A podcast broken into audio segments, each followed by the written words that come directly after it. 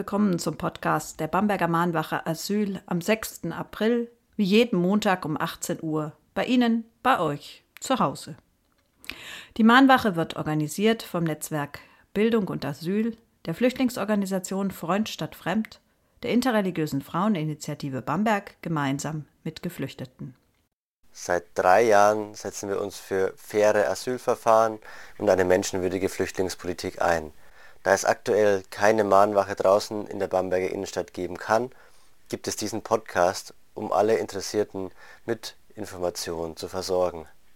Und um einen Ort zu schaffen, an dem die Situation von Geflüchteten Öffentlichkeit bekommt.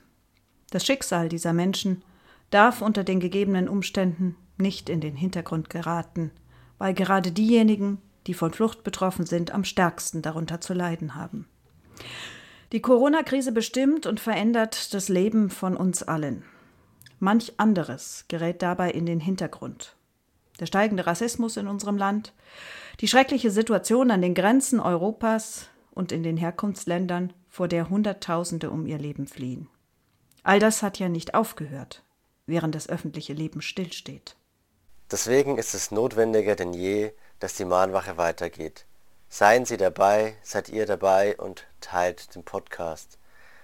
Der Mahnwachen-Podcast erscheint immer montags um 18 Uhr auf allen bekannten Streamingdiensten wie beispielsweise Spotify, Soundcloud oder iTunes unter Bamberger Mahnwache Asyl. Die Corona-Pandemie beschäftigt die Menschen überall. Und das ist nicht nur bei uns so, sondern wir stellen auch immer wieder fest, egal mit wem wir sprechen, wo in der Welt, überall ist die Corona-Pandemie das Thema, was die Menschen beschäftigt und Angst und Sorgen bereitet. Heute werden wir dazu einen Bericht von IBO hören über die Lage in Syrien.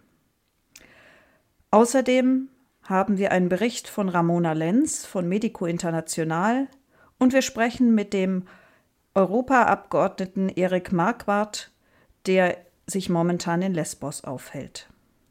Unser erster Beitrag ist von IBO, der die Mahnwache mitorganisiert, äh, seit fünf Jahren in Deutschland lebt und aus Nordsyrien kommt. Außerdem ist er klimapolitisch aktiv, zum Beispiel bei Fridays for Future und wird mit seiner Mutter ein Interview führen über die Lage in Nordsyrien, über Corona, was das mit den Menschen dort macht und allgemein die aktuelle Situation in Nordsyrien und Syrien erläutern. Die aktuelle Lage in Syrien sieht so aus. Zuerst ich will ein bisschen erklären in Syrien, welche Gebiete unter welcher Kontrolle ist. In Syrien jetzt es gibt drei Gebiete oder drei Teile. Syrien ist drei Teile geteilt. Ein Teil Damaskus und die Großstädte meistens, meist der große Städte ist es unter Kontrolle der Assad-Regierung. Im Nordsyrien auch mehrere große Städte ist es unter Kontrolle der Kurden. Und in Stadt Idlib ist unter Kontrolle die türkische Armee und ihre Gruppen. Die aktuelle Lage sieht so aus, in, bei alle Gebiete es gibt viel, viel Geflüchtete. Ich kann viel über die, die Situation in Nordsyrien erklären, weil ich komme auch von Nordsyrien.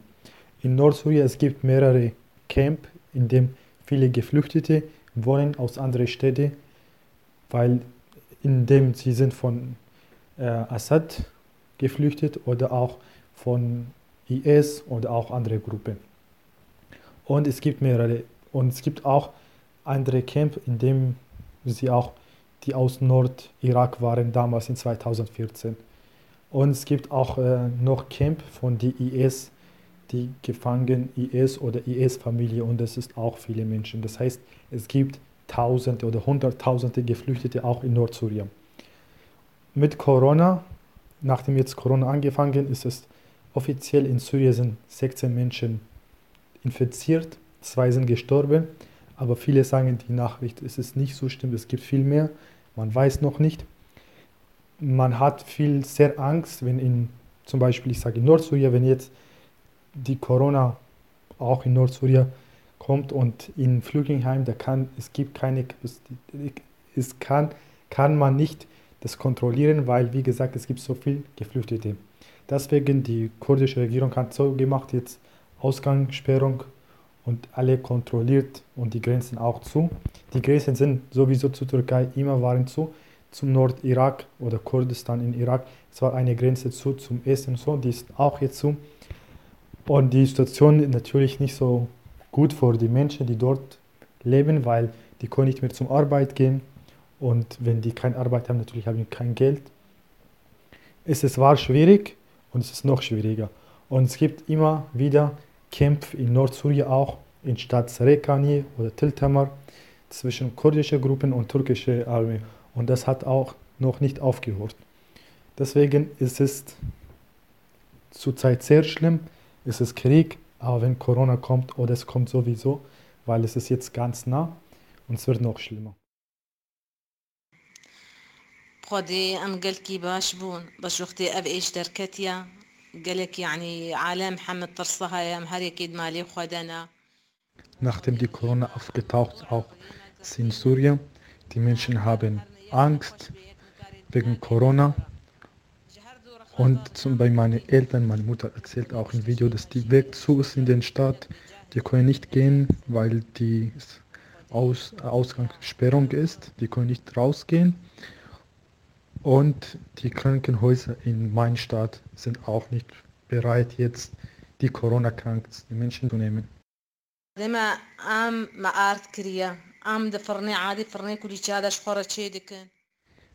Wir haben Mehl gekauft, sagt meine Mutter. Und sie macht Brot zu Hause. Sie sagt, dass wir Brot zu Hause machen, weil der Weg zur Stadt ist, ist wie gesagt zu. Und Nummer zwei, was es meine Mutter auch berichtet. Sie sagt, und jeden Tag wir hören auch, es gibt Bombe und Krieg in Stadt Afrin oder Kobane oder andere Städte. Das ist auch, kommt noch ein anderes Problem, es ist unsicher und es auch eine Krankheit jetzt dort gibt. Ramona Lenz von Medico International hat uns im letzten Jahr bei der Mahnwache besucht und wir haben sie gebeten, ähm, uns einen Beitrag zu schicken, was sie auch sofort getan hat. Und der gibt einen ganz guten Überblick über die Lage im Allgemeinen zurzeit. Hallo Bamberg. Letztes Jahr war ich live und in Farbe bei euch und habe auf der Mahnwache gesprochen. Ich bin sehr froh, dass ihr auch in Zeiten von Corona daran festhaltet und ich noch einmal dazu beitragen darf. Statt Ressourcen und Menschen auf die Bewachung der Grenzen zu verschwenden, sollten wir alle Kraft auf die Bekämpfung des Virus im Inneren legen, meint Weltärztepräsident Montgomery. Unabhängig davon, wo sich das Epizentrum der Pandemie befindet, wird die Quelle der Gefahr derzeit jedoch vor allem im Außen und bei den anderen verortet. Flüchtlingsunterkünfte in Deutschland werden unter Quarantäne gestellt, ohne die Menschen darin aufzuklären und zu schützen. Tausende Menschen in den überfüllten und verdreckten Lagern an den Außengrenzen der EU werden sich selbst überlassen. Und für Neuankömmlinge setzte Griechenland kurzerhand das Asylrecht aus. Ganz zu schweigen von den Hunderttausenden, die alleingelassen von der Weltgemeinschaft im syrischen Idlib ausharren müssen, wo Krankenhäuser und Gesundheitsstationen durch Bomben zerstört wurden. Bundeskanzlerin Merkel rief in ihrer eindrücklichen Fernsehansprache zu gemeinsamem solidarischen Handeln angesichts der Corona-Pandemie auf. Am selben Tag stellte die Bundesregierung die humanitäre Flüchtlingsaufnahme für besonders Schutzbedürftige ein. Damit waren die tödlichen Grenzen der Solidarität einmal mehr markiert. Auch wenn die Geschwindigkeit und Gründlichkeit, mit der Maßnahmen gegen Geflüchtete nun durchgesetzt werden, atemberaubend sind, dass das jetzt ohne große Widerstände geschehen kann, wurde durch die flüchtlingsfeindliche und unsolidarische Politik der Europäischen Union in den letzten Jahren vorbereitet. Nur mühsam konnten eine Handvoll EU-Länder sich Anfang März endlich dazu durchringen, wenigstens eine kleine Zahl besonders schutzbedürftiger Menschen aus griechischen Flüchtlingslagern aufzunehmen. Schwerkranke Kinder mit ihren Familien und unbegleitete Minderjährige unter 14 Jahren, bevorzugt Mädchen, dürfen unter bestimmten Voraussetzungen einreisen. Ob die EU-Länder die Kinder tatsächlich aufnehmen und angesichts von Corona auch endlich weitere besonders gefährdete Personengruppen rechtzeitig aus den Lagern evakuiert werden, muss allerdings bezweifelt werden. Bislang ist nichts geschehen. Wir wären froh, die EU würde sich wenigstens endlich um die Allerschwächsten unter den Flüchtlingen kümmern. Doch das darf uns niemals genügen. Gerade jetzt kommt es darauf an, die Rechte von Migrantinnen und Flüchtlingen nicht zugunsten minimaler humanitärer Zugeständnisse preiszugeben. Die eklatanten Rechtsverletzungen gegen Geflüchtete an den EU-Außengrenzen und darüber hinaus dürfen nicht im Schatten von Corona untergehen. Wir müssen die Menschenrechte verteidigen, jetzt erst recht. Gegen diejenigen, die Rechtsansprüche von Geflüchteten aus rassistischen und nationalistischen Gründen ablehnen, aber auch gegen diejenigen, die minimale humanitäre Gesten für hinreichend halten. Wenn Corona eines lehren sollte, dann das.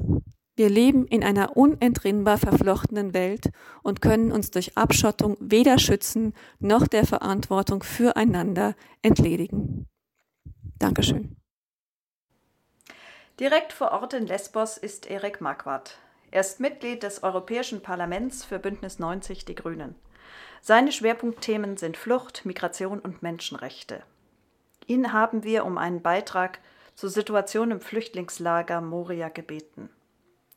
Seit einigen Wochen, Herr Marquardt, sind Sie schon vor Ort, mitten in der Corona-Krise. Wie nehmen Sie die Situation wahr?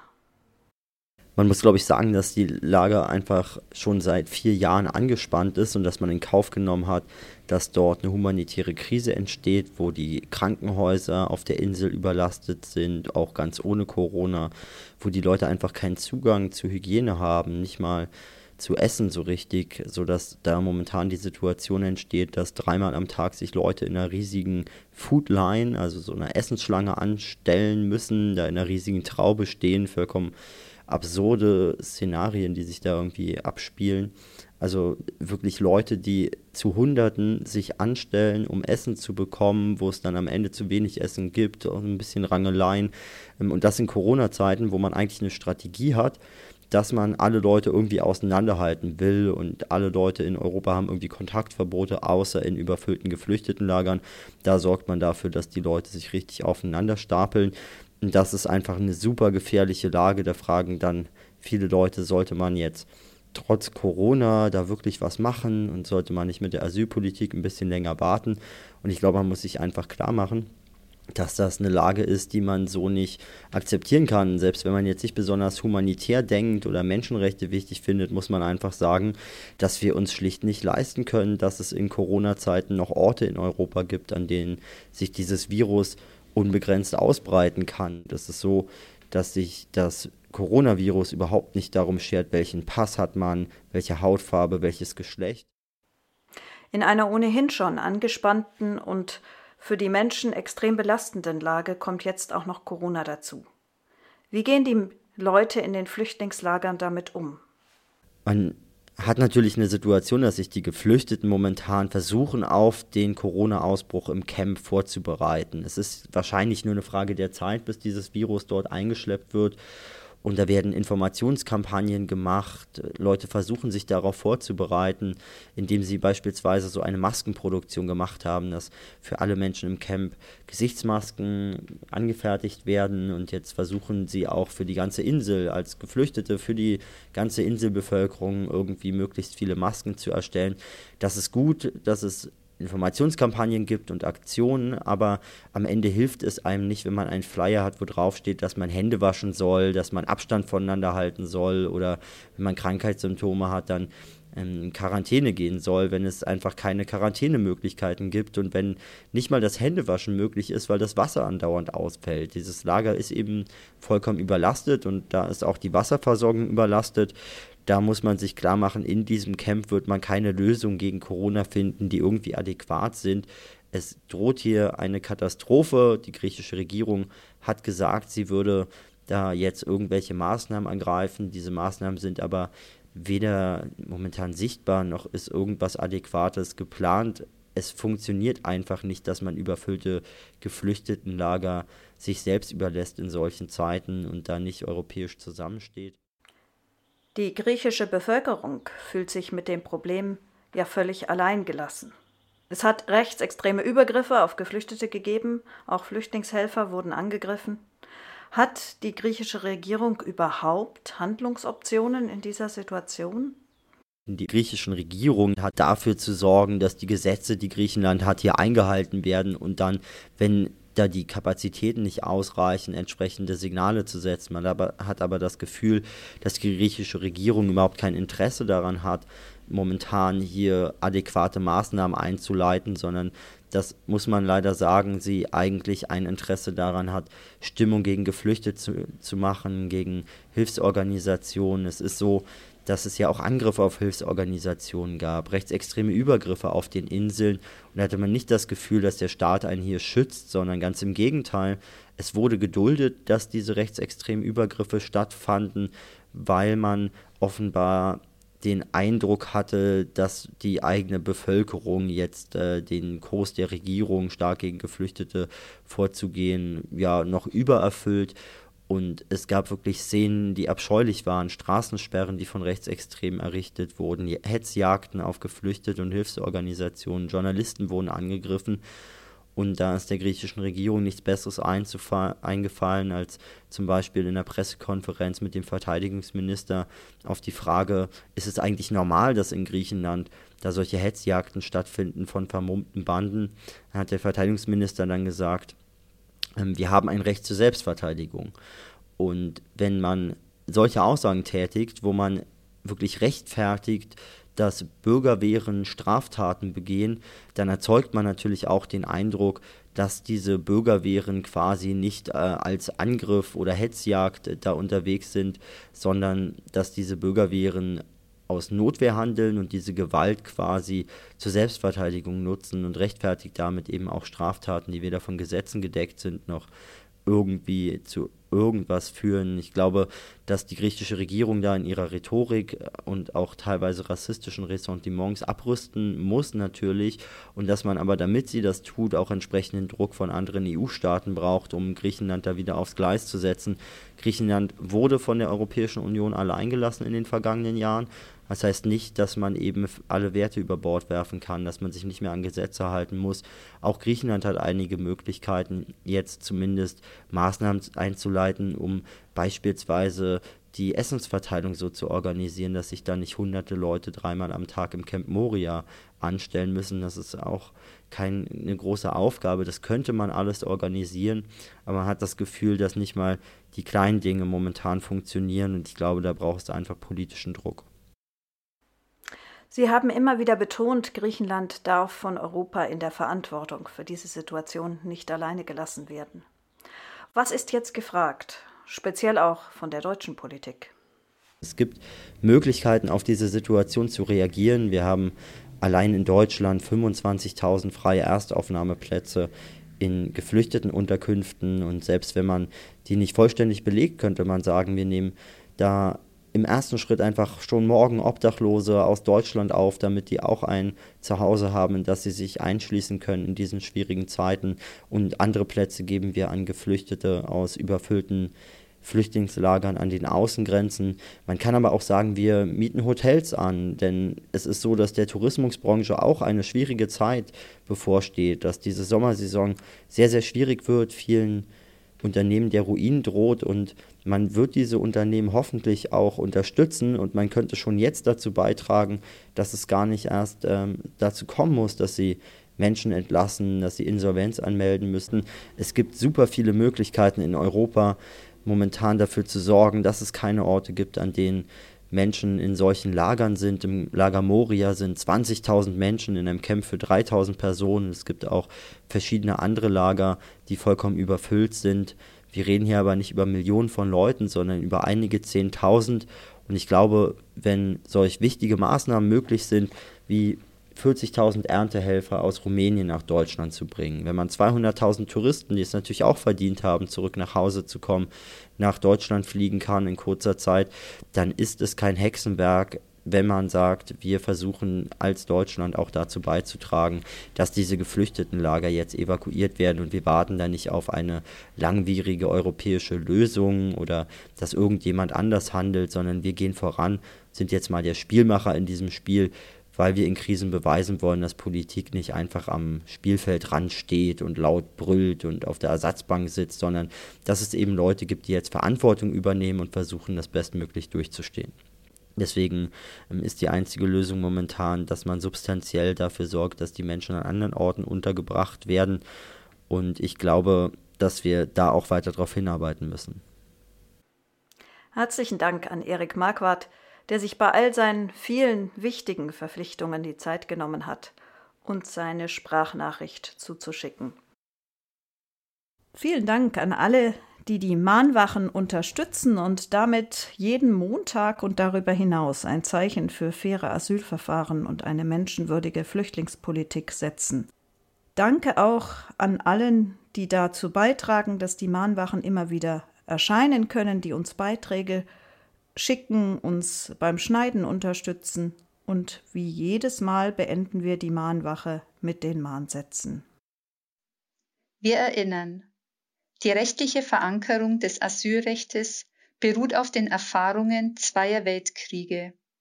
Als Anspruch und Verpflichtung zugleich ist sie die gemeinsame Antwort auf die Grausamkeiten von Krieg, Völkermord und Verfolgung.